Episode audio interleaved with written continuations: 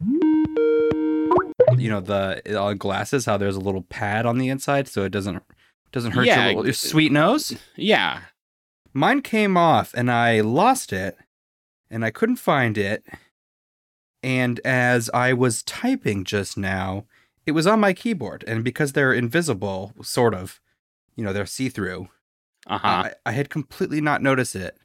And there's no possible way it's been on there for days because I moved my computer around. So was it stuck to the ceiling and fell? I, do, I don't know. I don't Did- was it up your nose and you blew it out? I don't Yeah. know where, how it has made this trek on top of my computer. I, I believe that I didn't see it on there, but it for sure came off yesterday. And I for sure moved my computer between now and then. And I think even closed the clamshell. There's like some sort of Stuart Little style movie about the, the adventure that this thing just went on. Yeah, where was the last place you put it? My nose. His nose. and it dropped off and I and uh, I lost it and I was like, oh, now I got to go get one. And you know, it's not like it's an expensive piece of machinery, but it's also like you can't just buy a glasses pad. you have to, You to gotta- go ask Tommy Lenscrafters for. You beg got to go. Yeah, you got to go somewhere that carries them. Tommy Lenscrafter's such a turd. Supplicate yourself before me. you gotta really want it, you little pig. You want to see again? Five hundred dollars. Be- beg Tommy.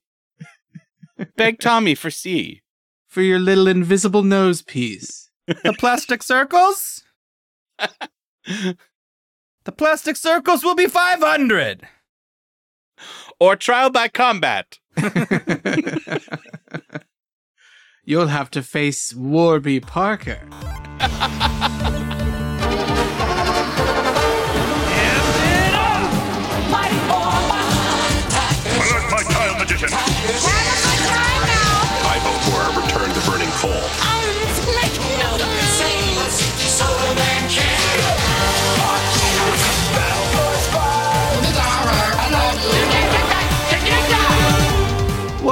everybody, welcome to Saturday Morning Tuesdays, the old podcast about children's cartoons. I'm Austin, I'm Rory.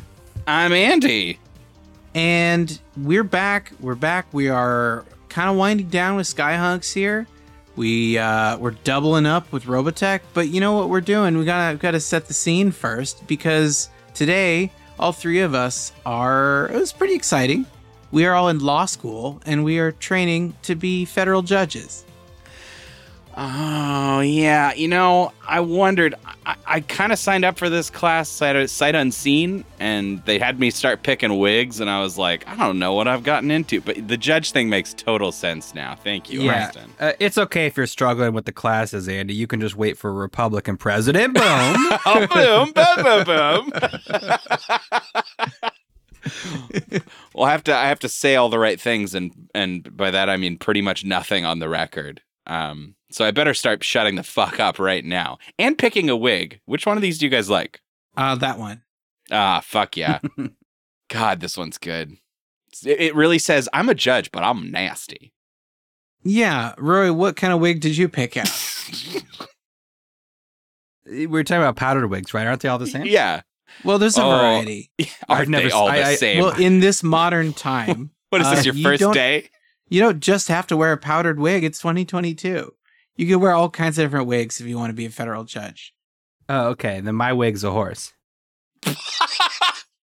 Okay, well, Okay, I want to be clear. I want to be clear. Is your wig the mane of a horse or is your wig an entire horse? Well, no, that would be ridiculous. It's a picture of a horse.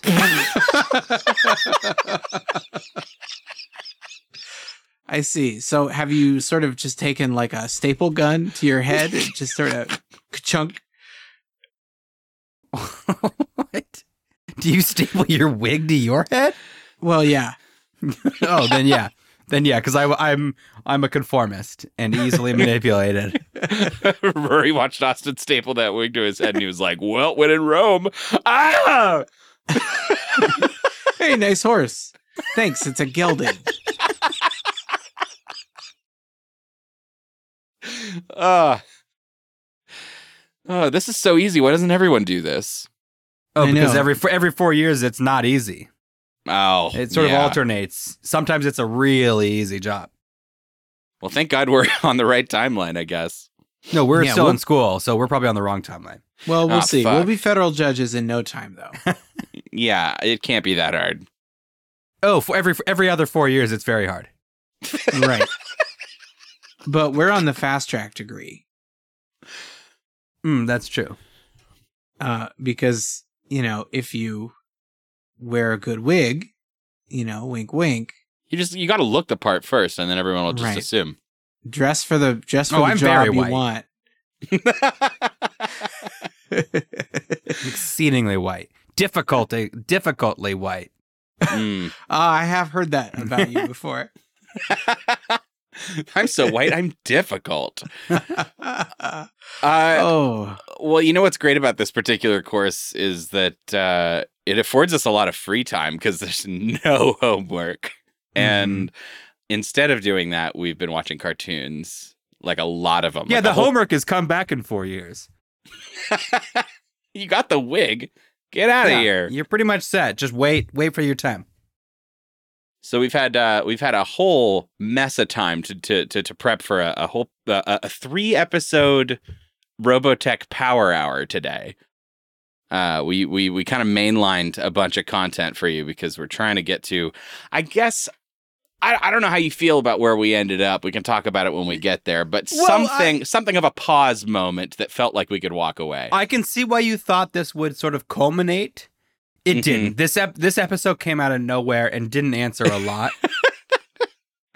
Uh, Mostly, I was just impatient to watch this this the, the 25th episode. Mm. and uh, we will talk about it in more length as Andy has alluded to. Yeah, yeah, we'll um, get there. Yeah, it fe- it felt like they wanted to abridge a lot of what should. Uh, I- I guess I'm sort of. I guess I'm sort of confused. So a- a- and and it has answered a lot about this that we can talk about at length because it informs a lot of what we've seen from the Zentradi up to Mhm. this point uh, that hasn't been fully explained. Uh, and it is honestly they play it for laughs a lot. Incredibly sad. Yeah, These are like love and touch starved war orphans. yeah. Uh, It's so at war upsetting. clones. who at the just slightest affection basically uh, fall madly in love, abandon everything they've ever known. it, it- it's incredibly powerful. And it's a little bit between the lines, unfortunately. I would have liked it to be a little more Yeah. explicit, but I got there as an adult viewer. As a child, I probably would have missed it.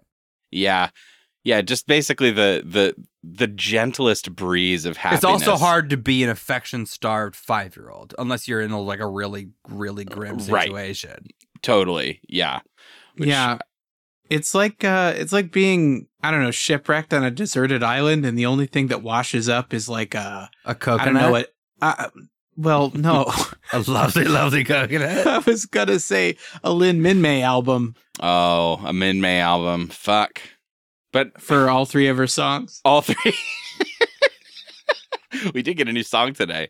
Yeah. These guys have been played as goobers, Mhm. uh, and and their uh, their sort of their attraction to pop culture and to music and to and to uh, the way of life ha- has always sort of been played for a laugh that they're just aliens who don't get our ways, and uh, I feel like the the reality is just a lot worse. Mhm. and it's a lot more believable, but it comes with some pretty grim implications. Grim implications. Oh, did somebody tell you about my nickname in college?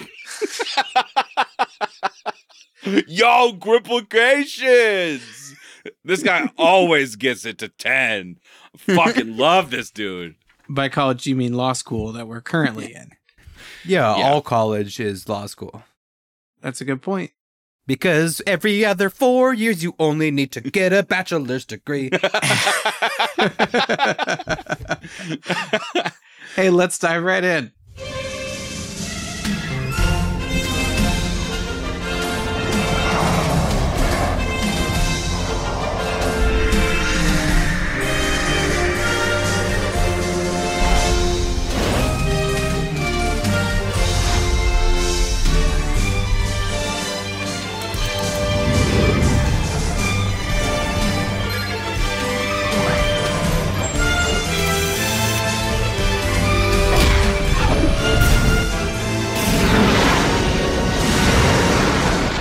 Overruled. Uh, it, I is that is that good? You're getting it. You're getting Fuck it. yes, yes. God, I gotta You're work on gonna my ace judge that voice. test tomorrow. Overruled. I'll get there one day. Robotech, episode 23. This one's called Reckless. The battle inside Macross City rages, and Khyron appears to carry the day at last until many of his soldiers suddenly desert and try to find Minmay. The Zentradi defectors are given political asylum. Uh, I, I so I guess if I had to justify like my I want to get through episode 25 I I both wanted to see spoiler alert the wedding in episode 25 but I also wanted to kind of get through a chunk of this like defecting wave to to where it sort of feels like inevitable So I, I Um, do I do want to talk about to the degree that we can Mhm. uh, the episodes as individuals, but they really didn't feel individualistic. No. There, there was not a lot of arc, like episode arc. It, yeah it really all bled together in a way that you know you generally appreciate for a serialized format. But um, yeah, I think I'm going to be constantly referencing things that come up earlier or later agreed as we go through this episode. I think I think we can we can sort of freeform this and just kind of bow out for a mid middle for an ad section when we find it. yeah, totally. And, and no, I'm I'm glad that we chose to do it this way. That we chose to do like a, a power hour of three episodes. And and you know, if we're if we don't want to be here for like two hours, then yeah, I think we're gonna need to kind of abridge some of this stuff. and that's okay. Uh, we yeah. should talk about what happens right up front, though. Uh, Lynn Kyle sort of steals a big smoochie from uh, from Minmay, who uh, yeah, the- yeah, it's a little bit uh it's it, we're taking this sort of very cliche moment where uh, you know an unwanted kiss is observed by the cuckold and who doesn't Right. understand what has happened and that it wasn't consensual. Yeah, uh, in this case though the unwanted kiss came from a beloved family member Yep. lynn kyle who grew grew up with Minmay and is related to her by blood you may as well call him Lynn, Lynn Cousin Yeah, because that's what I think about him whenever I see him. It's oh, it's Lynn Cousin, Lynn first cousin. Uh, I I the find worst this, kind of cousin. It's, it's the worst. There's no wiggle room with first. it's no wiggle like a Giuliani of of distance. so look this is this is super weird because like like rory said there's a there's sort of that that standard oh no it was seen but then after rick leaves she pushes him away and is like don't do that again We're but it- blood relations. we're blood relations but it gets so much worse like really quickly like into is it is it in the second episode um yeah Yes. I think it is, where like there's this press conference that's held, and fucking Lynn Kyle, like she, they're they're ever all the reporters are like, Minmay, rumor has it that both of you are about to get married. Have you got anything to say about that? Absolutely untrue. no, unfortunately, that's not legal in the state of the sky. International space baby. but then Lynn, like someone asks like, but surely you think about it, and Lynn Kyle in well, front of sure, like, we yeah, well, surely we'd think about it. we totally Obvious- think about it. Obviously, if the law changed, we'd reassess the situation. But I thought it was super gross and predatory how Lynn, in front of like the whole world, kind of pressed the issue and was like, Kyle, tell the truth. Have you proposed marriage to Minmay? No, I haven't. Sounds like a pretty weak denial. Maybe you just haven't had the chance, right? No, I've been thinking about the. Yes. Thinking about how I'd actually say it to her because I don't mind telling you it's something I've considered. Minmay, can we What do get you a have sound to of say? after clearly seeing how uncomfortable she was with his dude first not only that but it's such a fucking it's such a fucking pow- and i don't say this in a sort of like cool way it's such a power play where like she is a she has status she has like pop celebrity right Yep. and and for him to be for him to be like she would marry her cousin like that it just that reflects so much more poorly on her a person who who's a, like who sort of relies on this on this audience engagement Uh huh. uh, I mean, this is not none of this is in there, but like, imagine this really happened. he's just a random cousin. He's just a random dude who gets attention immediate. Like, you know, he d- he doesn't. It doesn't cost him anything. Right. Exactly. And in the real world, this would cost her. This would be like, you know, a really, really shitty thing to do. yeah. Uh, Especially when it's not like consensual and she doesn't want to marry him. Like, yeah, that's exactly, exactly. weird. Yeah, very much so. It's but also she also th- shrugs off Rick, who we Oh my thought God. was literally her boyfriend, and she's just like, Can you tell us how your ex-boyfriend reacted when you told him about these marriage plans? Oh, you must mean Rick Hunter. He was just a friend. Oh, come on. I guess maybe I was. you know that's it's it is bizarre. I will say, I kind of feel like while I still love Robotech and I am enjoying it forever, like you know, episode to episode, it's always good, it's always fun, enjoyable. I do feel like maybe it it it has already jumped the shark a little bit after Because all know, of the maybe- relationships are sort of inherently deeply problematic and really hard to watch. Well, I feel like after pineapple salad, I feel like we kind of watched the shark, the shark jump, and things are kind of I don't know. They're they're they're they're they're it doesn't feel clean. It feels No, like, and no. I'm, and it also doesn't feel purposefully messy because, like, sloppy, sloppy, messy. The anime of it is we're not told what is what's in here to play with taboo and what's in here because we are a l- sort of exploring fantasy. yeah, I mean, I think just in terms of like even the love triangle shit, just in general, like w- we've broken up with Minmay like three times. It feels that way, doesn't it? It I, I was getting flashbacks to some earlier TV shows I used to watch that had that like reset at the end Or- of twenty or minutes. over on uh, over on backlog we talked about how like how fluid dating was in the 60s apparently uh huh. Right. where like it would always seem like uh like spider-man was was had a girlfriend and then th- he'd be like i'm on a then he'd just be on a date with another chick and it wouldn't be cheating right. because right, until you're- because you're you're going steady or whatever, but that doesn't mean you're married. So Right. Yeah, super weird. And I don't I just don't know how to read any of this and especially after like we've also I feel like three different times seen Rick fall for Lisa and Yeah. then kind of forget it next episode. Yeah, because the show is otherwise so serialized, but then it feels like sitcom wipe away at the end of the, Mhm. the episode and start afresh. Everybody's forgotten all the character development they they had, Yeah. uh, which just isn't this kind of show, and it leaves you feeling I don't know a little gaslit. Just like, didn't I just watch? didn't I? Didn't I just watch these people fall in love? that's exactly how it feels that's a great point yeah, I don't know. So it's just it's frustrating to see really good character moments happen in these past episodes and then feel like it's still like bouncing and I don't know how much of that is the US adaptation. But I don't know, some of it doesn't feel like it's just a translation problem. That, Like, So that's why I mentioned the anime of it all because it's not their fault they're anime and it's not anime's fault for the implications of all things that are anime.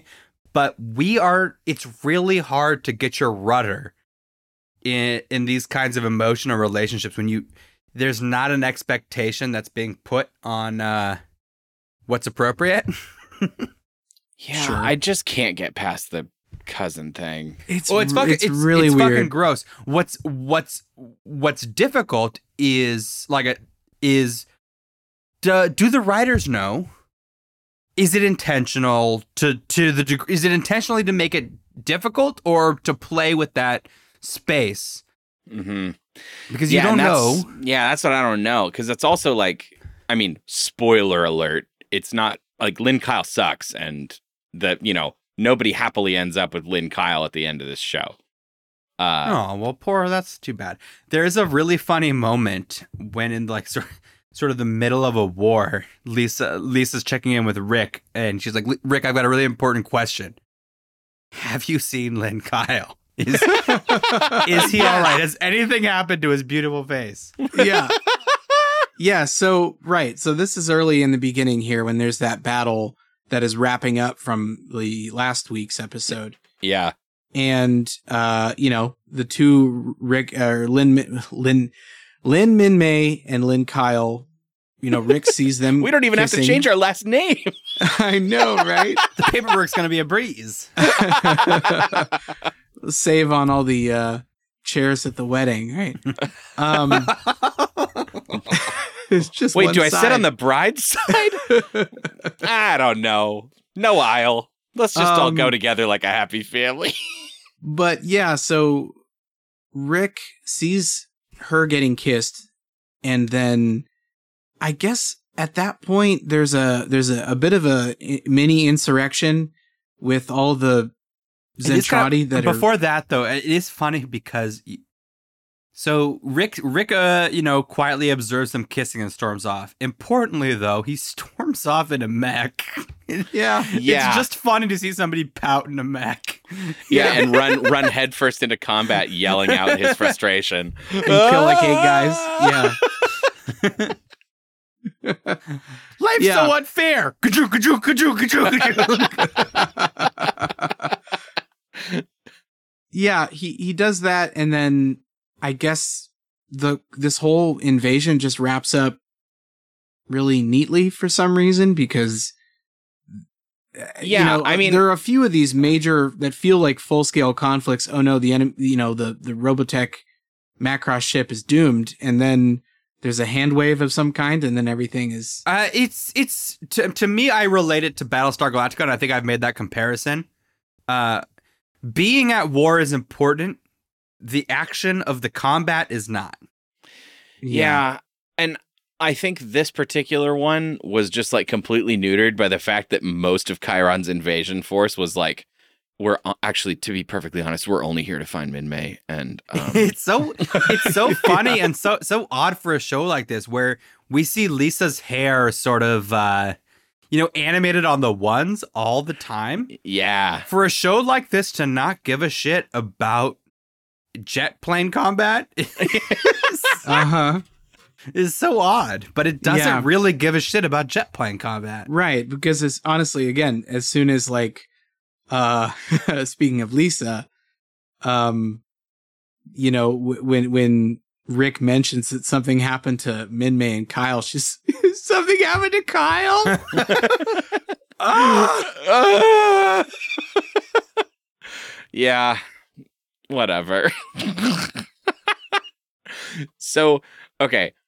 The, the major thing that happens this episode is that the the perverts having made it back to the ship have presented themselves they've revealed themselves to the leadership to Gloval. As global perverts. As, perverts uh and aliens Yeah, As it turns alien out- perverts. It turns out they're not perverts. They're love starved, yeah you know, orphans. right. Yeah.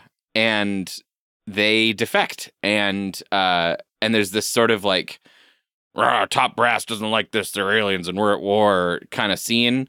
But like eventually we figure it out. It's like, yeah, okay, fuck it. Let's let them live here because they really, really need this. They need Well- this so bad. Yeah, there's a there's a great line here, a great exchange talking about hand waving. Uh Rick is there as well talking to the perverts, and the perverts are like, "Uh, we we know all this stuff because we were spies. Actually, we've been spies for a while." And then Rick just says, Hmm. I understand. "Like, really? I feel Yeah. like that would bring so many questions. Wait, you've literally infiltrated our society for the last what three months or something, and you You know, it's funny too because you know there's a, there's room to play with. I understand uh, with these translations, especially. So a lot of like heartfelt speech speeches wind up getting sort of rushed through because of how much you know Yeah. because of the linguistic differences and how much text has to be cleared in a certain amount of space, and and those always sound obviously stilted. Yeah, especially Um, when Gloval has to say stuff. Yeah, Yeah. but like this one, there was room to sort of to sort of punch it, and they chose not to. I understand. I understand. wow, you got really cool about that really quick. uh, the other bombshell that's dropped is that uh, Gloval has had DNA tests run now that they have like actual Zentradi hanging out with them, and it turns out uh, they very likely share a common ancestor because Zentradi and human DNA are like hella super close. I didn't know how to Um, feel about this. This felt like weird, wacky science, uh, only because, um, you know, we share a lot of DNA with with you know with water lilies as well. yes, we do. so so Nematodes. so it was sort of like as an adult viewer, my thought was, what does that mean? Mhm. Uh, as a child viewer, I might be a little less circumspect, but it still doesn't mean that they're like both. There doesn't mean they're humans. That's sort of the conclusion they draw. Is like they're ninety nine percent human. Yeah, so we're dolphins. We're not at war with them yet. Most of your DNA is for like building organs. Right. Yeah. Making sure you shit every day. My shit regulators on the fritz. Um, I I will say the meaning of the term protoculture. This is such a bag of worms. We're not going to dive in. The meaning of the term protoculture in Robotech versus Macross uh, is very different. I think maybe we talked about this either the first time we did this arc or we weeks and weeks ago, but the idea in the original Japanese, I think, is that protoculture Andy, refers can you to can you put a little bit more a little bit more English on it when you say that? Which one, Macross or protoculture? Original Japanese. ah, I see, I see, I see. Let's do a retake. In the original Japanese, There we go. That's what I needed. you see, in the original Japanese, Can you put more uh, English on that Japanese?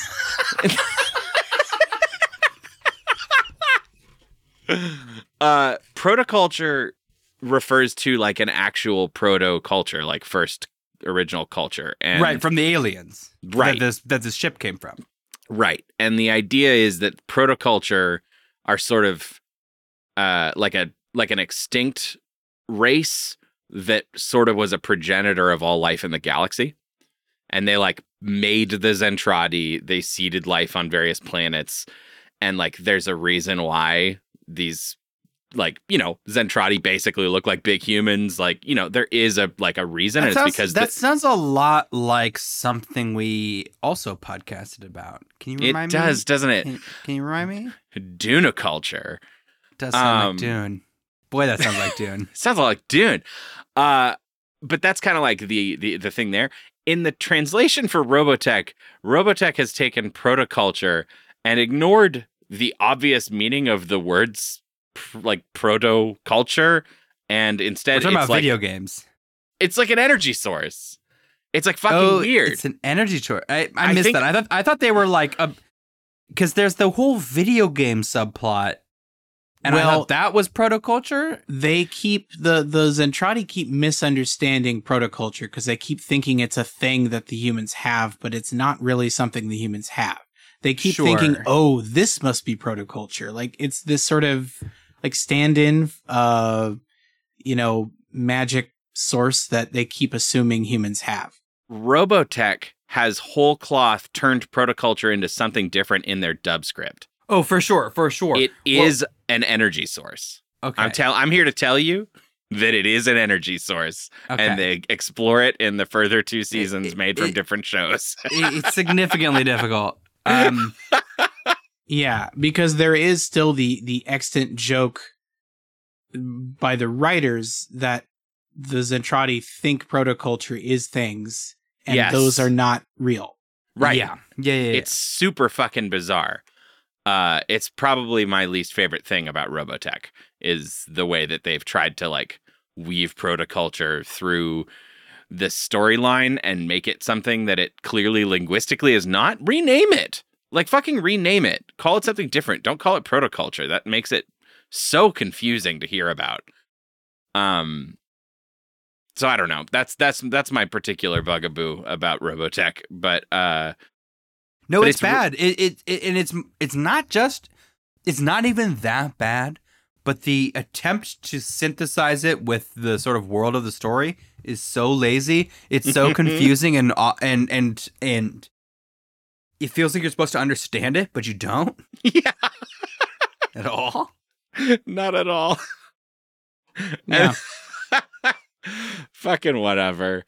Uh that that's that's basically this first episode. Um right, right, and well, yeah, it, it it ends with like there's a nice conversation between Rick and Lisa, who are again kind of going through the same character beats they've gone through together in other episodes. Uh, but the, Lisa ultimately decides that uh, she needs to go to Earth with the findings that they have and with the current like peace resolution Yeah. because everybody's suddenly like, "Hey, peace might be a possibility." Yeah, because can we, have the same fucking DNA. Like, we can fuck. There's a whole there's a whole world of aliens that we just learned we can fuck, and I'm And really down to. single. They're all single, and I'm down for peace, and none of them have ever spent time with the opposite sex. I'm literally going to be the best person that they've ever met. Uh, I feel like there are no single guys on Earth. Well, Fuck. Uh yeah, so so Lisa Lisa resolves to to head to Earth and try and convince them to to to seek peace. uh, now as a side note, I did love that when she talked about her dead fiance again and how much he reminded her of Lynn Kyle. Um, her fiance's name is Carl, and I mean that's funny by itself, but also that sounds like Kyle. But also the fact that Carl Macek is the guy who like was behind the main like Yeah. English translation of Robotech Yep. and decided to name the perfect angel guy Carl as well. I, I, I, I, I get it, but I feel like they were just looking for an easy Kyle. uh, You know what's the word? Not homonym. Is it homonym? Similar, Yeah. but not almost. I Yeah. thought homonym was like one letter off, though. Specifically, like an almost Homophone. homophone, maybe. Yeah, sure. Something like that. Somewhere in that simile. in that zone. It's not It's a simile. it's a simile. Carl and Kyle are similes. All right, Oh. guys. Here's the knops for number two. Everybody, yeah. Robotech 24 Showdown. Showdown. Okay, everybody. Lisa Hayes returns to Earth to try to convince the United Earth government, and especially her father, to negotiate with the Zentradi Armada. Later at a video arcade, Miriya, spelled like a psychopath would write it. anyway, anyway, Miriya is on the SDF 1. She's finally come face to face with the ace pilot she has been intrigued with for a long, long time, Max Sterling, who proves to be a powerful opponent at the video game they play. I got to talk about the video game thing because Yeah. so it's pl- there's an odd double thing that's happening here because um on one hand there's the incredibly lame take that aliens don't understand our culture and then video games seem like war it's basically war training children children are attempting children are learning like tactics and war and bullshit from the Yeah, it's from like the young, Ender's young age. game. It's like Ender's Game. You remember Ender's Game, where they jump they jump out the gate right away, and we've changed the game. so That's Ender's Gate. that's Ender's Gate. You haven't read the book. That's clearly. Baldur's Gate. I have. Um, read the book. But then the arcade guy, the arcade owner, has a very odd line somewhere in the episode. It's it's not as early as you would think because it, it- I was confused for too long and confused for longer after his line. So he says, Oh boy, I knew I never should have opened this kind of business by the base.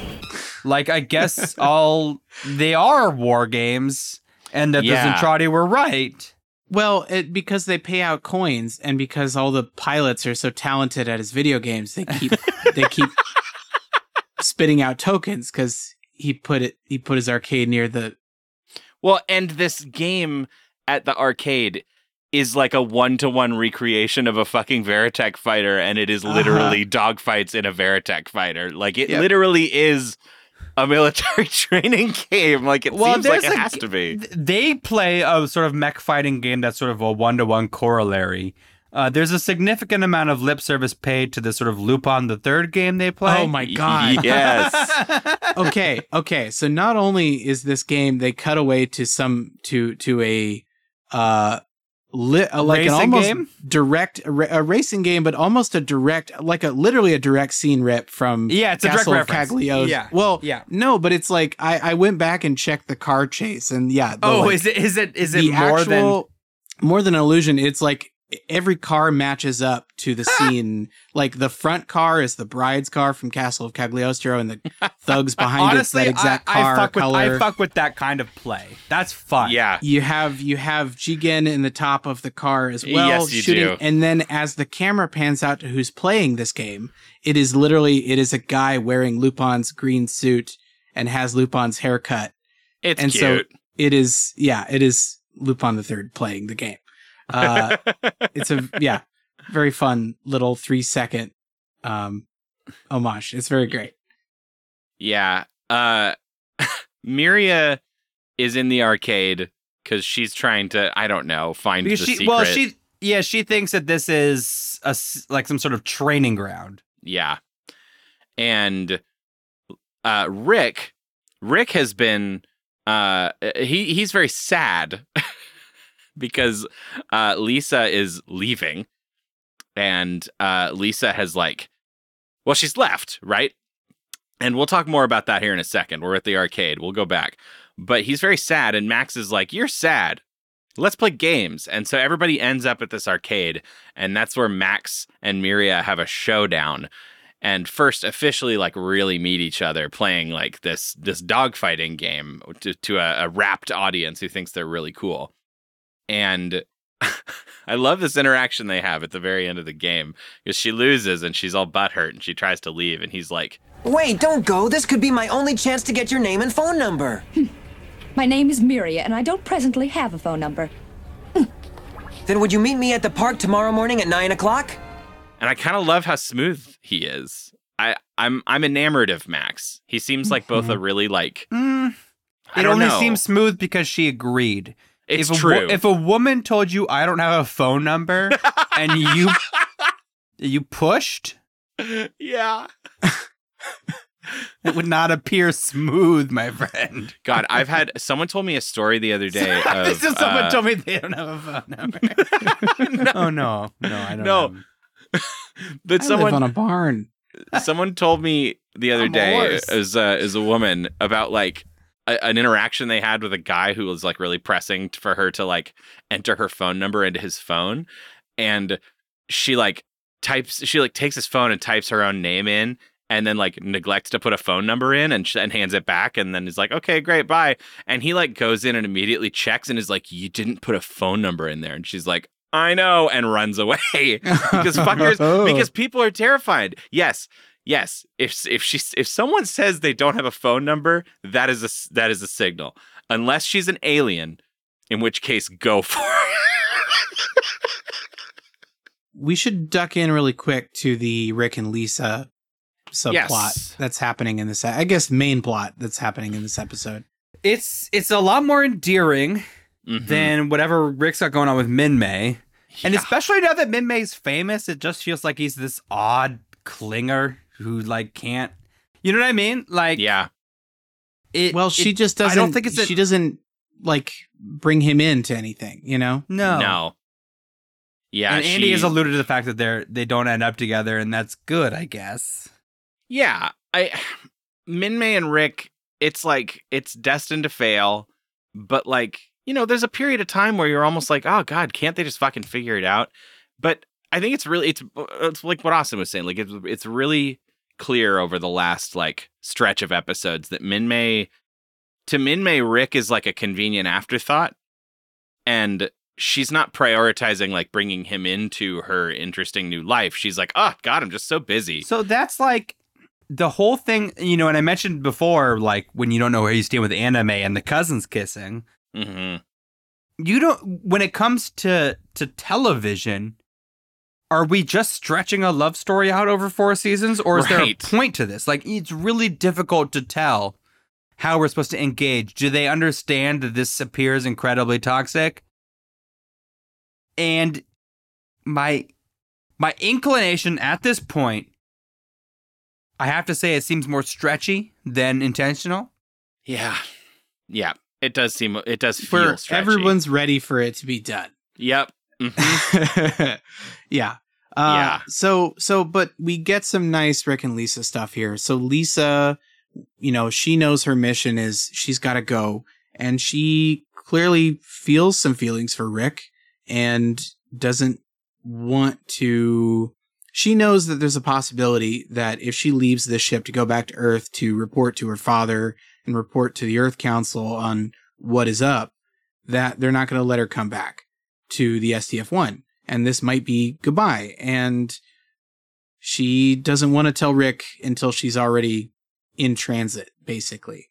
Yeah. So she tells Claudia, and Claudia knows, uh, a few other people know, but then she is gone and then gives Rick a call, and they have this kind of heartbreaking conversation.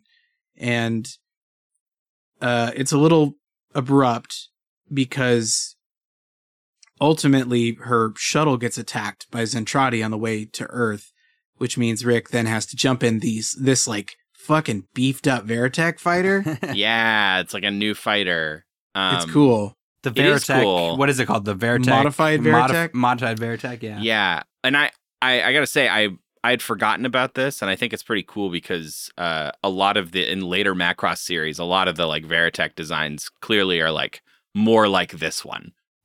Like they get beefer, beefer, beefier. no, I liked it.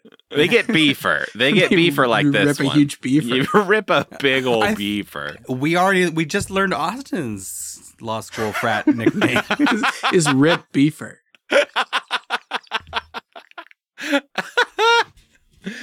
Uh, no. So he, when he goes to save her, Lieutenant Rip Beefer. I actually I, I really quite like this moment. Uh he he saves he saves the day and you know he's not going to go all the way to earth with her. He's got to go back to the SDF 1, but while he's like flying alongside their ship, he is like talking to her again on the radio and she's like, "I know. I just I feel like I got to do this." And he's like, There's uh, something else I want to tell you before I go, but I don't want to use the radio because it's sort of private. Just look out the window. Here. What is it? Just something between you and me. And he uses Morse code with his ship's like lights. It's a message in code. I complain about things, but I believe in you. I've grown to like you very much and would miss you if you couldn't come back. Make the trip, but please hurry back home. So long, Rick. this is it's an odd contrivance they invented for and it i didn't like it and it, and it it's for basically logistical reasons so, so basically they're the comms are open and so mm-hmm. he wants to send her a private message just for the two of them so he's like morse coding with his headlights over to her shuttle Yeah, Yeah. I thought it was cute. it's cute but i there's no re comms don't have to be open and it took me out Yeah. and it took me out of it that she's reading morse code in like real time this like long fucking Yeah, it- this yeah. long text this fucking embarrassingly long text Yeah, Yeah. it- but you know, I'm made of pudding on the inside, and this made me melt. I really, I really thought it was cute, and I, I, you know, also, also, flashing code is like the the opposite of a private communication. I know Literally, anyone like do, does no one else read Morse code. the Morse speed code? of light, basically. Anybody. well, Anybody it's his headlights not the not the light of a star like no, I, I I'm aware. It's just you know, it is. It's like shouting in in a loud town square, basically. Like a you little know. bit and that's but i would if i'm un, i'm unsure how i feel about it and i don't think i should be i feel like it to me the sort of oddness of it took me out more than just doing it with voice acting because she Well, reads should have just she reads her. the whole she reads the whole text out loud like you know she you know was gonna Yeah. happen Yeah. if they left it quiet i think it could have been pretty cool oh yeah, we never actually get to hear what he says. yeah Ah, that could have been really neat. But that's you know, i'm a writer andrew Re- Allegedly. really. I've never heard about this. Is this new? All right, I thought you are were we a gonna- judge. All right. Well, I'm a judge. and starting now, we're going to start busting your chops about your Japanese. Starting now? starting right now. We Apparently, it's going to apparently tit for tat is on the table. uh, so I want to I want to also talk about uh, when Lisa finally meets up with her dad. Uh, I fucking hate her dad. So so well, so here's the it's a bit of a roller coaster because Yeah. she finally reunites with her father who if you remember from several episodes ago, she got into a bit of a a, a, a- tussle with who he only chatted with her on video Mhm. and was really pissy about not wanting you know his girl in danger and in the military and being really patronizing and you know didn't want to let the SDF1 back to Earth and everything. You know, he sucks. When we see him in this episode, he is warm. He's in person. He's talking about how much, how proud he is of Lisa all the time, how much he loves his daughter. It's like a complete 360 from the guy we saw a few episodes Okay, ago. not on- not only that, he's like out on the airstrip to meet her, and Mhm. and one of the one of the like uh you know airfield control people is like, hey, uh maybe don't be out there. And he's like, it's my daughter, I gotta be. Yeah, It's it's it's sort of hilariously badass and cute. yeah, yeah, yeah. It's- and it's surprising. It's just, it's alarming because it's not who we were Well, he- led to think this guy is. Uh, so I like him, and I like him because what's going on with him feels uh, unequivocally intentional. He is, Yeah. He is overprotective. He's he's got he's you know he's stuck in his old ways, but he even in his old ways, and that has it's emphasized here by him, sort of. uh Maybe I see a lot of Hank Hill in him. This sort of like I fucked up and I'm gonna change. Mm-hmm. Uh, he guess- clearly cares a lot about his daughter. Yeah, and I mean, I that's not lost on me. I liked those moments a lot. It's th- there's a comical almost turn that happens where like Yes. she's like, "Cool, uh, so you agree? Like they're basically human, so we should do peace talks." And he's like, "Yeah, totally. I'm gonna go talk to him." And he comes back. And he's like, "I talked to him. Everything's fine. We're gonna do peace talks." And she's like, "That's fucking great." And he's like, "Yeah, come over here. I want to show you this. Remember this giant gun? Yeah, we're gonna shoot it at him, and then we'll do peace talks. Yeah, we're gonna nuke them and then go and do peace talks. We're totally gonna do what you want to do after Same we page. nuke them." Yeah, Well, and I and I even sympathize with that moment. The Zentradi are because the Zentradi have up to this point They haven't really earned a lot of goodwill. They have not earned a lot of goodwill. sure, sure. and those that have immediately defected at the very first chance they had. Well, and to be fair, Earth has been sitting on this giant eight mile long Yeah. Space we laser. didn't build our underground pistol to not shoot it. our enormous underground pistol has to get shot. But yeah, I mean, it, it is definitely the other shoe that drops with this kind of tension that's created from Lisa's Mhm. dad being kind of Cool. chill. And Lisa's not really there as a serious envoy for peace. I mean, maybe she, I don't know. I, I, I felt like she's there because she's the best shot. Like, she's the most logical choice to go. Mhm. Does that make sense? Well, because her dad's on the you know on the board, if you will. Ye- exactly. She's, she doesn't have any skin in the game. I mean, outside of the you know the humanity skin that all of them have in the game.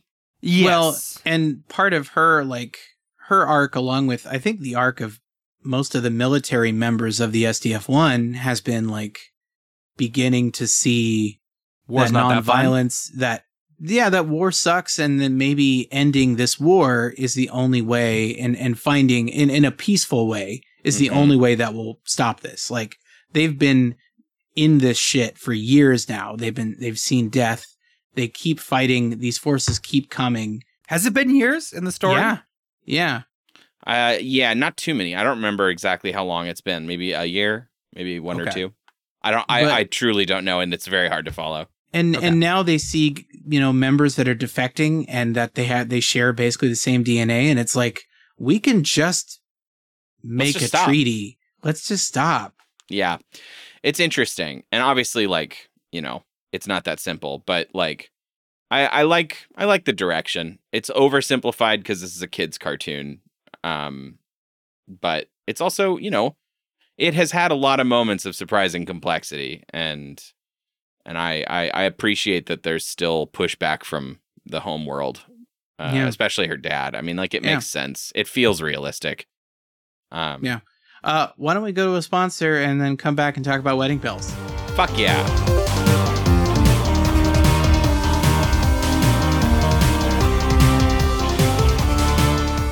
Hey, Rory. Rory, I want you to tell us about our new sponsor this week. Oh, that's the time, is it? Yeah, I want you to tell us about our new sponsor where hmm, I don't know if this is a mistake. It just says um, our sponsor is Australians Are Ready. Yeah, that's not a mistake. Oh, okay. Uh, we received a bloody letter in the mail this morning. uh, I'm sorry, I shouldn't be laughing. No, it's it, you know when you get when you get that kind of uh, you know omen. Uh, sometimes, sometimes what what is there left to do but laugh? Because we have Mhm. no other information on the topic. um, we were warned, uh, presumably to get the word out to our listeners. Yeah. Um, the Australians are ready, and I think somebody died to get us that intel. So, Oh, wow. I, I mean, look, that's a little grim, and I and I'm and I'm speaking on pure conjecture, but you know, a, a bloody letter doesn't signal uh, a lot of good things uh, coming to pass, right? No. Yeah. So, um, I don't know, guys. Be ready. Be ready for what comes Well, next, because the yeah, well, Australians are ready.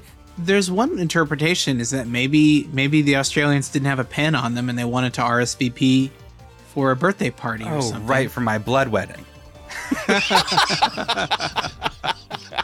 Oh, I totally forgot about your When, blood when wedding. is that? Um, Can I bring a plus one? This is on the what the sixth of June uh, in uh, forty four years, Oh. and you were both invited. Well, I should hope so. I've got actually have a thing that day. But wouldn't you think? Wouldn't you think? 44 years in advance is a little bit of an overachievery time to announce your readiness. Australia? Uh, yes. Uh, now that being said, the date uh, the date is somewhat immutable, and so they knew they knew it was coming up. Right. And I, I guess it is it is kind of a tough proposition. On a national you time scale, it takes you got to get things in place, right? To, to get all of the Australians uh, to my to the wedding. Yeah. it's a requires- requires destination wedding for all of Right. Australia. yeah, because when you were putting the invite list together and you said, well, Austin's got to be there. And I guess Andy can come. Well, and obviously everyone in Australia. Obviously, Australia. You know, that may be an oversight on my part because I did mean to invite my friend Charles from Australia to the wedding, and boy, I'm curious if maybe, you know, the if Australia thinks I invited it, like all Australia. Now, well, it's because you had written Austin and then Australia. Look, I, No. I'm flattered that Australia is coming, and I and I can I've got I've got time to work out the the seating arrangement, but uh, I'm just saying I didn't intentionally invite all of Australia. Well, they're a pretty gregarious folk. I wonder Look, if Charles obviously was it's going to just be a like. fucking party. I wonder if Right, Charles right. just forwarded the Oh, invite, Yeah, sure. you know, to everyone he knew. Somebody hit reply all. yeah. Yeah, I mean those are both those are both completely plausible potential options. Either a dead man has brought us a warning, uh, or the nation of Australia uh, is coming to my blood wedding in 40 years. Right, because Right now, it's a little unclear which which is the Yes. which one. Like is I love to yes and, but it is still possible it's not about the wedding. Yeah. Uh, so you know, check your mailbox and uh, keep your shoes t- keep your shoes all laced up. I guess uh, until you know, know look more. out for boomerangs, maybe. Yeah. Check the horizon for boomerangs. Look, uh, uh, you know, again, Dingoes? w- I don't want to over speculate. They didn't say. Th- I think they there's just a there's a reasonable chance Australia is coming to our aid.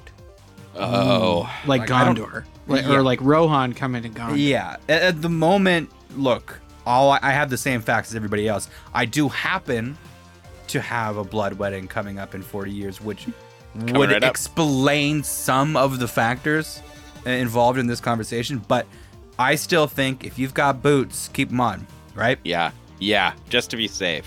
Yeah, I don't, I, you know, at this point, because as you guys said, it would be a little, it's a little bit gauche to be, to be uh, RSVPing to the wedding so quick. Well, right. And you know, Australia, I just I don't trust anybody who lives on the bottom of the world and doesn't fall off. Yeah. the, the delegates from Spider Island. I've heard your call. Oh, how did you know we called it Spider Island?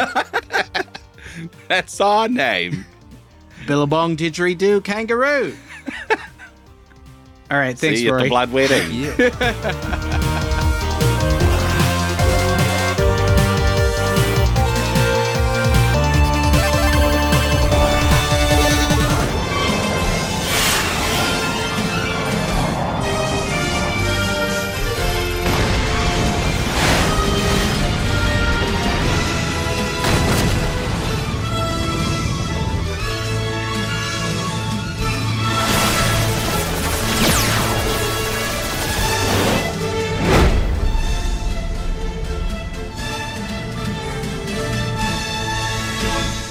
All right, everybody, uh, ladies and gentlemen, the jury. Uh, we watched Robotech 25 Wedding Bells as the last episode of Robotech we are going to watch For now. either ever on the show or for a while. I think. There's one more meal-sized chunk of Robotech left if we ever wanted to come back. Uh, of the Macross. Exactly. saga, and I would not have us watch past it. I don't actually think it's that great. Yeah. Um, but. But this is effectively our season finale. Yes, indeed. Um, so this episode is called Wedding Bells. eh, That may lead you to think certain things. Mhm. Uh, and you're right. Uh, euphoric over his arcade victory, Max.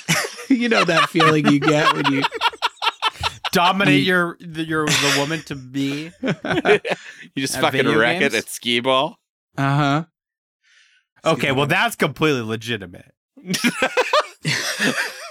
I've had at least three marriages after a good skee ball match. Uh, all right. Masks. Fucking God. Ma- Max asks Miriya out for a date, but defeats her a second time after she tries to kill him, which eventually results in the two of them getting married. You know, there's a. I would say there's a lot in between there, but there's not. Yeah, th- No, the use th- of the word there- eventually is a bit disingenuous.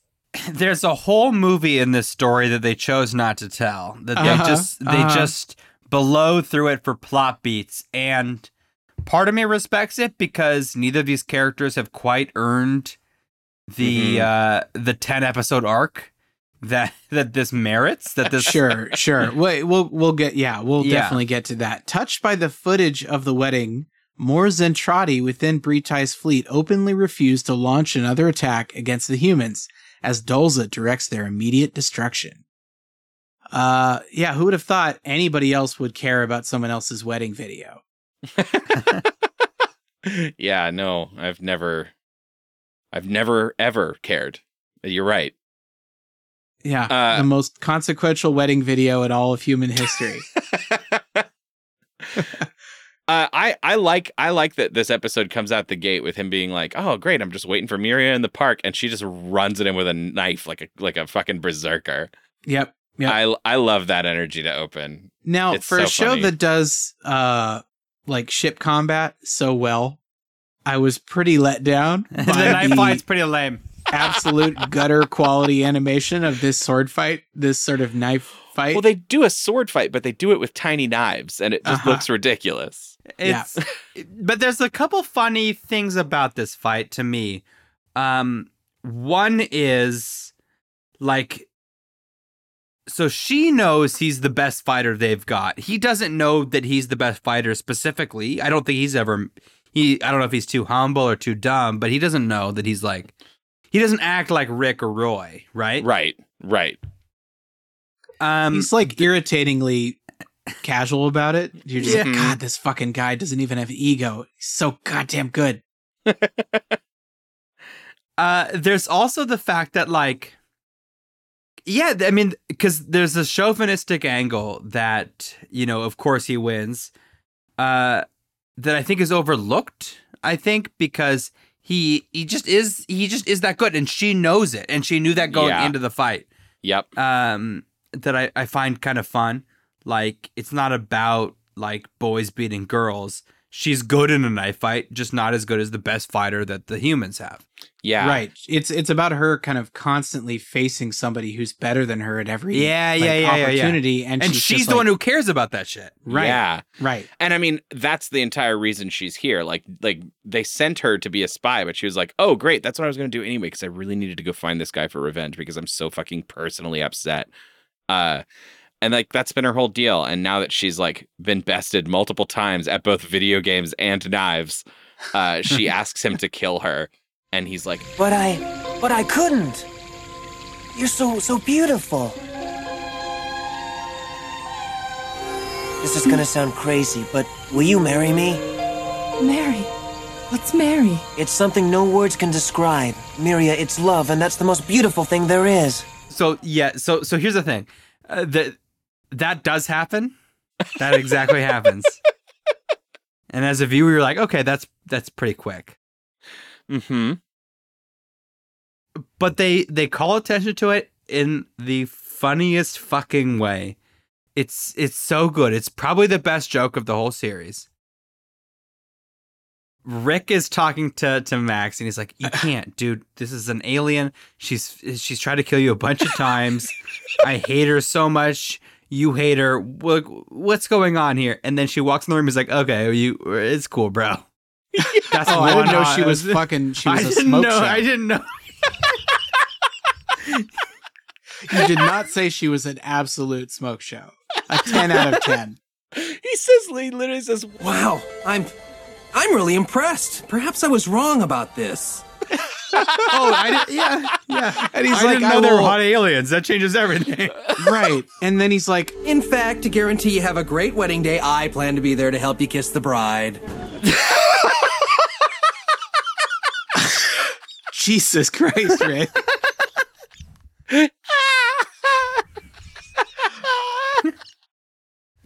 "What the hell, man?" It it is it, like the show changes genres all of a sudden. Yeah. Oh my god. And this wedding ceremony, it's fucking The crazy. space wedding? The space wedding. They make somehow the SDF one out into the the vastness of space makes a rainbow bridge light show and then a bunch of mechs stand on either side Now- of it as the couple walks by Yeah, as gonna say, laser did- was- flower uh, girls. Was everybody forced to attend this wedding? I think that the entire SDF is at this wedding. Yeah. Yeah. Yes, and it's like For this person broadcast they've never seen before. Yeah, maybe both of them. Like, who's this Max guy? And also, wait a minute, she's an alien? I'm so out of the loop on this. Yeah, everybody gets really cool about it really quick. Uh, Yeah. The other thing, the other incredibly surprising moment about this is that we never really get a very enthusiastic yes from Miriya Uh-huh. after he proposes and through that whole time. And then they, they, we see this procession happening, this ceremony and the, the laser light show space wedding. And they go to the, this like the twin cockpit, you know, the like, uh, two person cockpit. And there's Yeah. an announcer who's like, As for Max and Miriya, it was, very simply, the happiest day of their lives.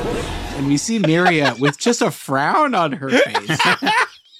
So I mean, so and I then don't- she smiles after that, but like, yeah, in that exact moment, she's not happy. I don't know where the show's going to take it because I think it could go a couple of ways, but it, it informs what I said before. Like, she sort of offers to marry him because this seems like the logical extension of what happens when when a, a, a modicum of affection is shown, Mm-hmm.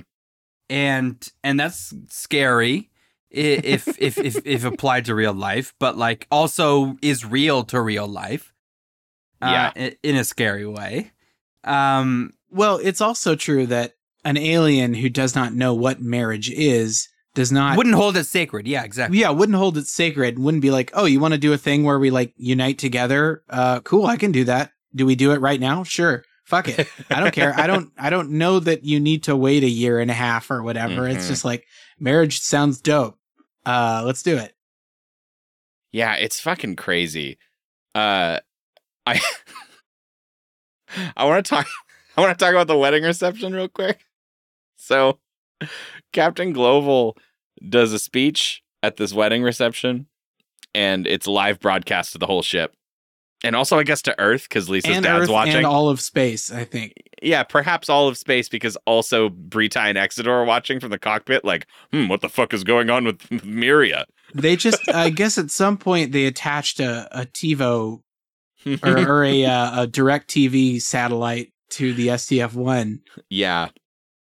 Uh Gloval Gloval starts like the beginning of his speech is so fucking weird because he goes like as you know, Miriya was a warrior who did, killed a lot of our people. He's trying to build a plot twist into his wedding speech. Yeah.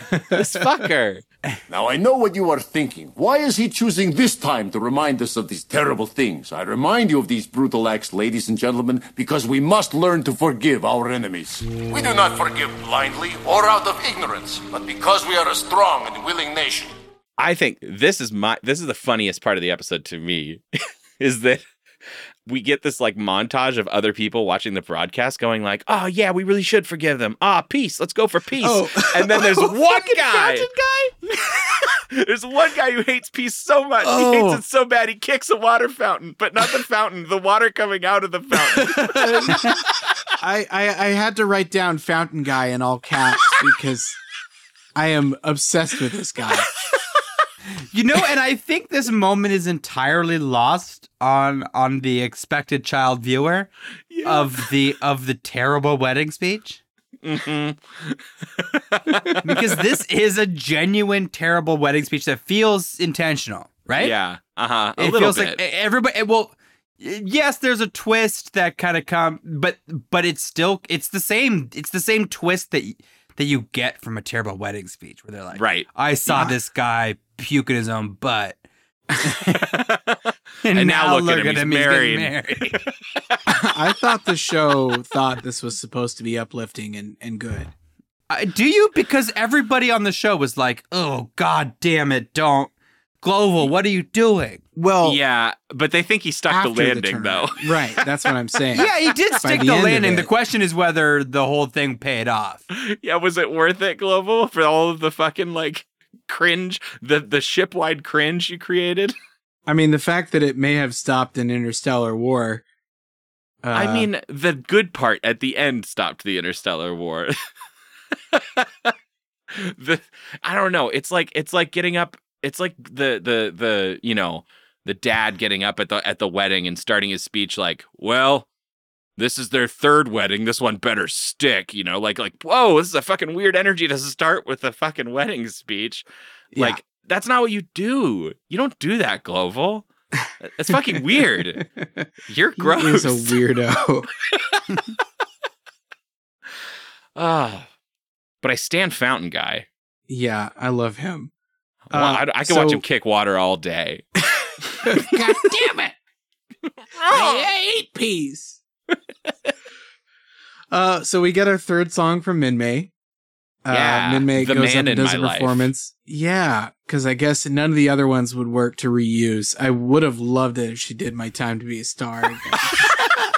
I've got this really great song. It's about, you know, being in love with Me- someone and being separated from them.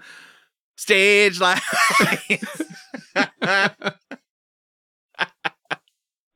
My Fuck. cousin smashing. Damn. And while she's singing, we get another cutaway to uh, uh who is it? Britai? It's Britai, Yeah. the uh Zentradi general, whatever, and he says, This woman has a voice that can make a man feel sorrow. "Really, Minmay? Her? Yeah, her. Yeah, it's it's it's silly. Britai Britai seems very like he can feel it happening to him, like the the oh the, re- the Tug of rebellion. love. Oh, yes. no. Uh, and he's Culture. resisting it. uh, culture. Um, Exodor seems a little more open to it. He's very like approaching it logically, like, oh well, I, I don't know. I mean, maybe we shouldn't. Britai's like, no, fuck, Kissing Fuck sounds this. cool. kissing. We does can sound we can add kissing without you know. Without I also want out. to get married. Exodor, will you make me the happiest general? Oh, I would ship it. I would ship it. Uh, there's a the final sequence on this kind of I, I I appreciate what it's doing. It's a little it's a little clumsy, but uh, Miriya, there's another attack, right? And Miriya and Max are in the middle of their wedding ceremony or wedding reception, I should say. And Max is like, "Well, I got to go fight," and Miriya's like, "Okay, I'm coming. I'll come help." But while they're out, she's like, "Okay, but here's the here's the catch, though. We got to stop killing." The Zentradi, because that's one of me. I'm a Zentradi. We can't kill them anymore. I'm you married one. Zentradi. Uh, and so he's like, fine. And it turns out it's really easy to not kill them. They could do it the whole time. They just target different and they just disable the you ships. shoot shoot the dick of this of the of the of the mech. You Yeah. hit the, the the mech dick and it kills it, but not kills it. Right. They collapse in a, in in pain and and they're fine. Uh, and yeah, and Rick is like, "Oh, I see what you're doing." And you know what? Peace is dope. Fuck that fountain guy, and he starts shooting the dicks of the mechs. And um, and then it's sort of like this is fucking dumb. but I don't know. In, in and amongst all of this, Britai realizes he's completely lost control of everything. There's even more sedition going on, and everyone like they're pulling weapons. They're like, "We're not going to fight the ship. We've got friends on that ship. We're not doing it." And he's like, "Fuck, uh, retreat." And this this attack ends just like all the other ones, but this one seems a little bit more desperate. Like, "Oh God, I've completely lost control of my army."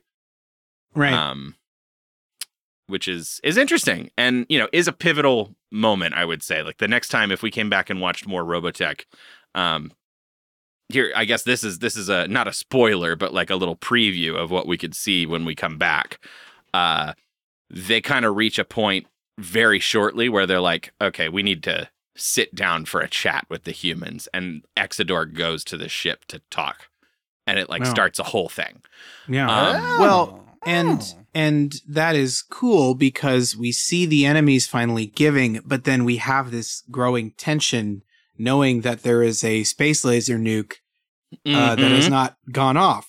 Yep. Uh, and you know, Absolutely. that uh, is very, you know, uh, unnerving. And I don't, I don't like having that thread still dangling because I want everything to be okay for Uh-huh. all my babies. Yeah. And there's also the looming, you know, the the supreme commander of the Zentradi above Britai, Dolza. Right, is, Dolza. He's not on board right now. He is No. not. He He's hasn't not heard heard, Minmay's song. Right. well, there's also a brief dip into uh, a sick married life sitcom between uh, uh, uh, Max and Miriya because Oh yeah. you know Rick is just like sitting in his room and then hears like silly hijinks happening across the wall. Uh, where what Miriya is like used cooking oil. Like on the on the on the coffee pot. Yeah. And like everything's on fire. Miriya, you're just gonna have to try and be a little more careful. But I used only a little dash of liquid that I got out of this bottle. I'm sorry. Oh. It says oil here, Miriya. Oil catches fire. It says for cooking. You cooked the coffee pot. Oh, I'm so sorry. Well, mornings are really gonna be rough around here without any coffee. Oh boy. Oh, it's so funny. She's she doesn't know human things. Yeah, it, it's very brief. It feels like a one of those I don't know 50 sitcoms of like I married an alien, you know, an I Dream of Jeannie or something. I don't know. Yeah.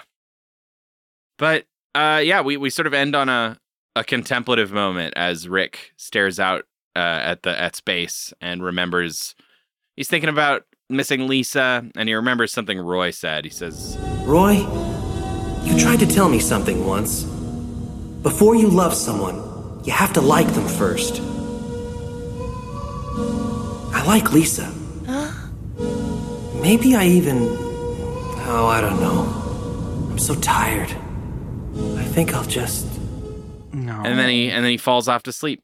Because he certainly doesn't like Minmay. and and you know there there is something to that. I mean, I, I think it's really interesting, especially because Rick and Minmay, their first real encounter was jumping to marriage, was jumping to space marriage, uh, because they were trapped. Yeah. And it's kind of like, oh no, I went to love her, but I don't like her. hmm Uh, and then that burned out because he they don't like each other. Right. So, you know, it's nice. It actually has a little bit of little bit of I don't know connective tissue to it. Just a little. Just a little. Hey, See that? A little bit of credit. let's go wrap up our hunks.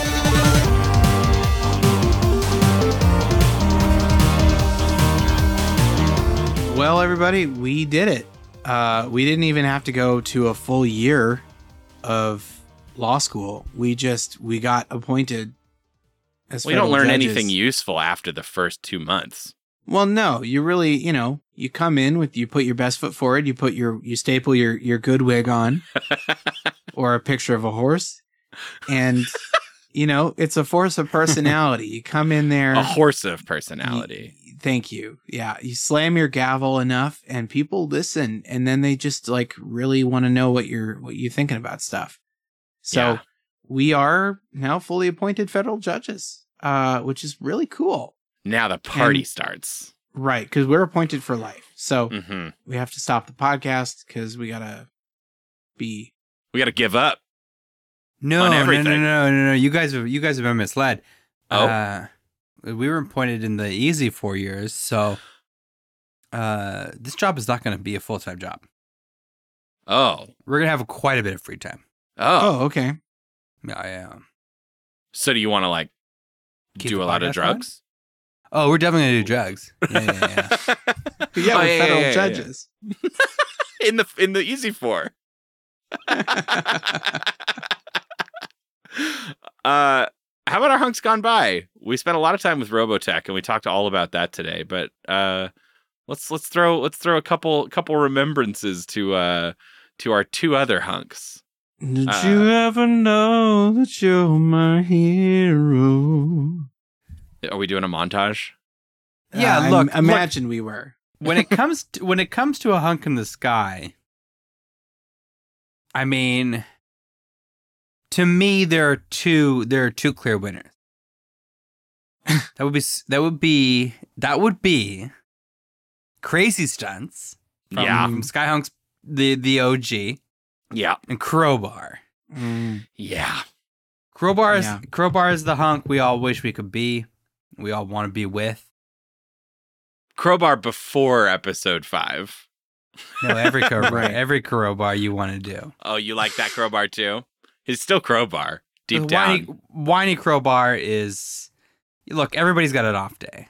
fair. That's fair. That's fair. Totally fair. And he's st- his body didn't have an off day. Yeah, Crowbar has it in him to make a comeback. I agree. Uh no love for uh for JT Marsh of the Exo Squad. Oh Jesus! Honestly, here's the thing: I was trying to remember the first show we watched, and I couldn't even bring it up. I could not even remember. we are the Exo Squad. Ah, God, so much promise to start out with, but Just a I- cavalcade of disappointment. Yep, yep. A I feel like mess, both a real both of those shows eventually disappointed us, but Starcom had way more meat on the bones. Yeah, I think Starcom is a real sleeper hit. Yeah. Yeah, there's some surprisingly good animation in and amongst, you know, if especially in the first several episodes. Uh, We can, we can't speak to the back half. Maybe the maybe the episode five we watched was sort of a blip, but the fir- the first few episodes at the very least are totally worth a watch. They're vintage. They're really fucking cool looking. They've got some neat ideas. Uh, I, I I'm on board Capable writing. Yeah. Yeah, yeah. And then, you know, Robotech continues on, right? I mean, there's uh what? We got through 25 episodes and there are a total of 36. Uh and Yeah. there's at least one one or two like I think there's a, like another one of those like uh uh recap episodes somewhere in there, you know, like a little bit of skippable. So Yeah. if at some point we decided we wanted to come back after a reasonable waiting period and check out the rest of the Macross saga, we totally could. Or Yeah. we can just leave that as a as an exercise for the viewer. Rory, I feel like you came in hot tonight. Uh if this was our if this was all you had of Robotech, you still do you still call it worth it? This one last episode or these three? Just no, it, it- looking back on all of it so far, you know? Yeah.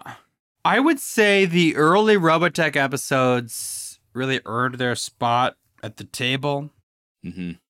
What we watched in Skyhunks Part 2 is uh a little it's a little more middle of the road. Yeah. I'll, it sort of I'll- played I'll its agree. hand. It's played its hand already, and then Yeah. And now it's it's doing a little bit of faffing about for time. Well, it's weird, right? Because it did a lot of faffing for like 10 episodes, and then these last few episodes burned through so much plot Yeah. and jumped jumped so far over like uh, any sort of bridge of logic to just get to an end point. Like, and I know they kind of just like, well, the only thing we can do is play it as a joke, I guess, because Mm-hmm. otherwise, uh, you know, nobody wants to see this relationship with Max and Miriya over a longer period of time. I don't know, man. I would have actually would have killed to see a little more. Would have been a lot more fun. They're dating. Yeah. They're dating and flirting. Uh, yeah, would have been a lot of fun. because Miriya doesn't really pop up in every episode, and I think No. she could. You know, So here's the thing. So now that you've seen Max and Miriya and you've seen their wedding and you kind of know what's going on, uh, I, I've I've only just now got context for you to to tell you this. Uh, when they finish up with Max, because if you for viewers for listeners who've forgotten this, Robotech is a weird Franken show of three different anime shoved end to end and acting like it's the same universe and the same storyline uh, when clearly it's definitely not, where they change main casts twice.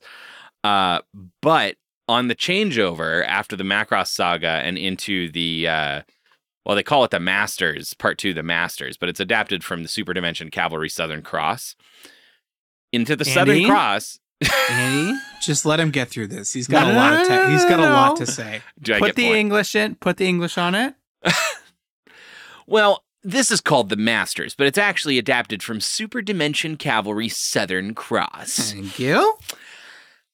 the main character of that show slash season of Robotech is uh they is named Dana Sterling because what they've done is in season two they've implied the main character of Southern Cross is Max and Miriya's daughter Dana, grown up. There's a time jump, and they've just said that's what it is. They're like, oh, this character's Max and Miriya's daughter, and they move on, and that's like the connective tissue they do.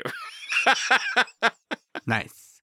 Nice. which is really funny to me. It's like super weird and low effort, and they just kind of have to keep like adding little bits of dialogue to be like, "Oh yeah, you're half Zentradi" or whatever, which means nothing to the content they adapted it from. Um, yeah, it's super weird. It gets ev- everything gets a little weirder once this perf- this uh, Macross saga is over. So like. I suggest if you like, you know, if we make it through that and you're interested, totally check out the other like 60 episodes of Robotech. But, But- it doesn't sound like it's must see TV. it's not must see TV to me. No, uh, there's some good moments. There are good moments throughout.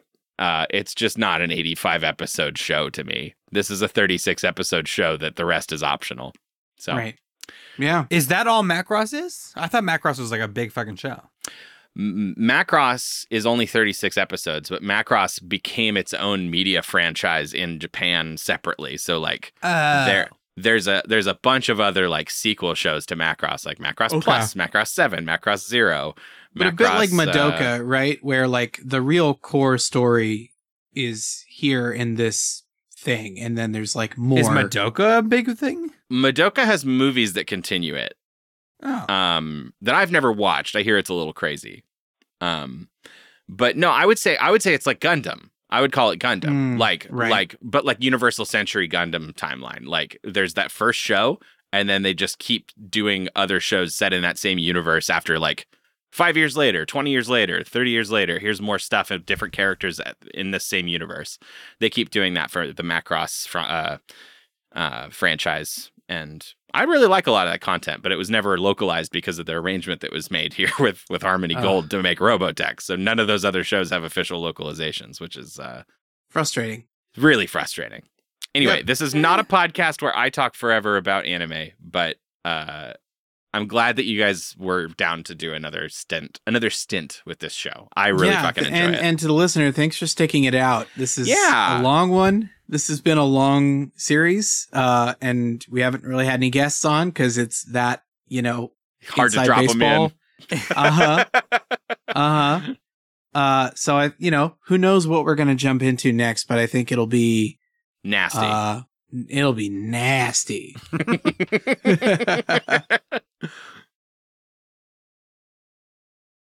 uh, yeah. Any any parting any parting hunk thoughts?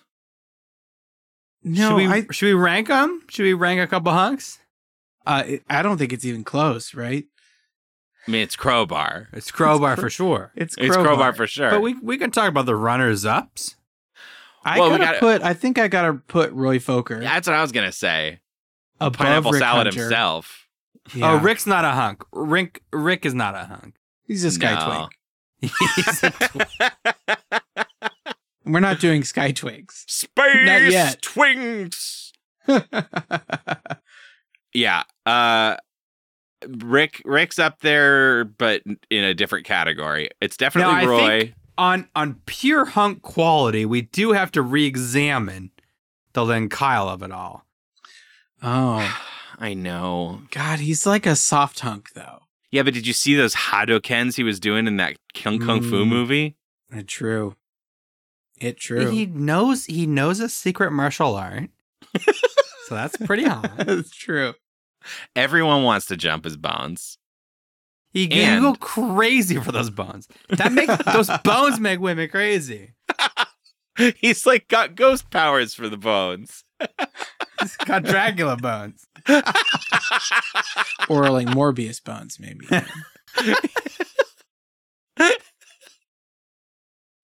Oh God. Uh, sorry, a top sky hunk is Morbius. Is Doctor Michael Morbius number one? That's it. End of end of contest. End of episode, I think. End of episode. We love you all. We'll see you next Tuesday. Bye.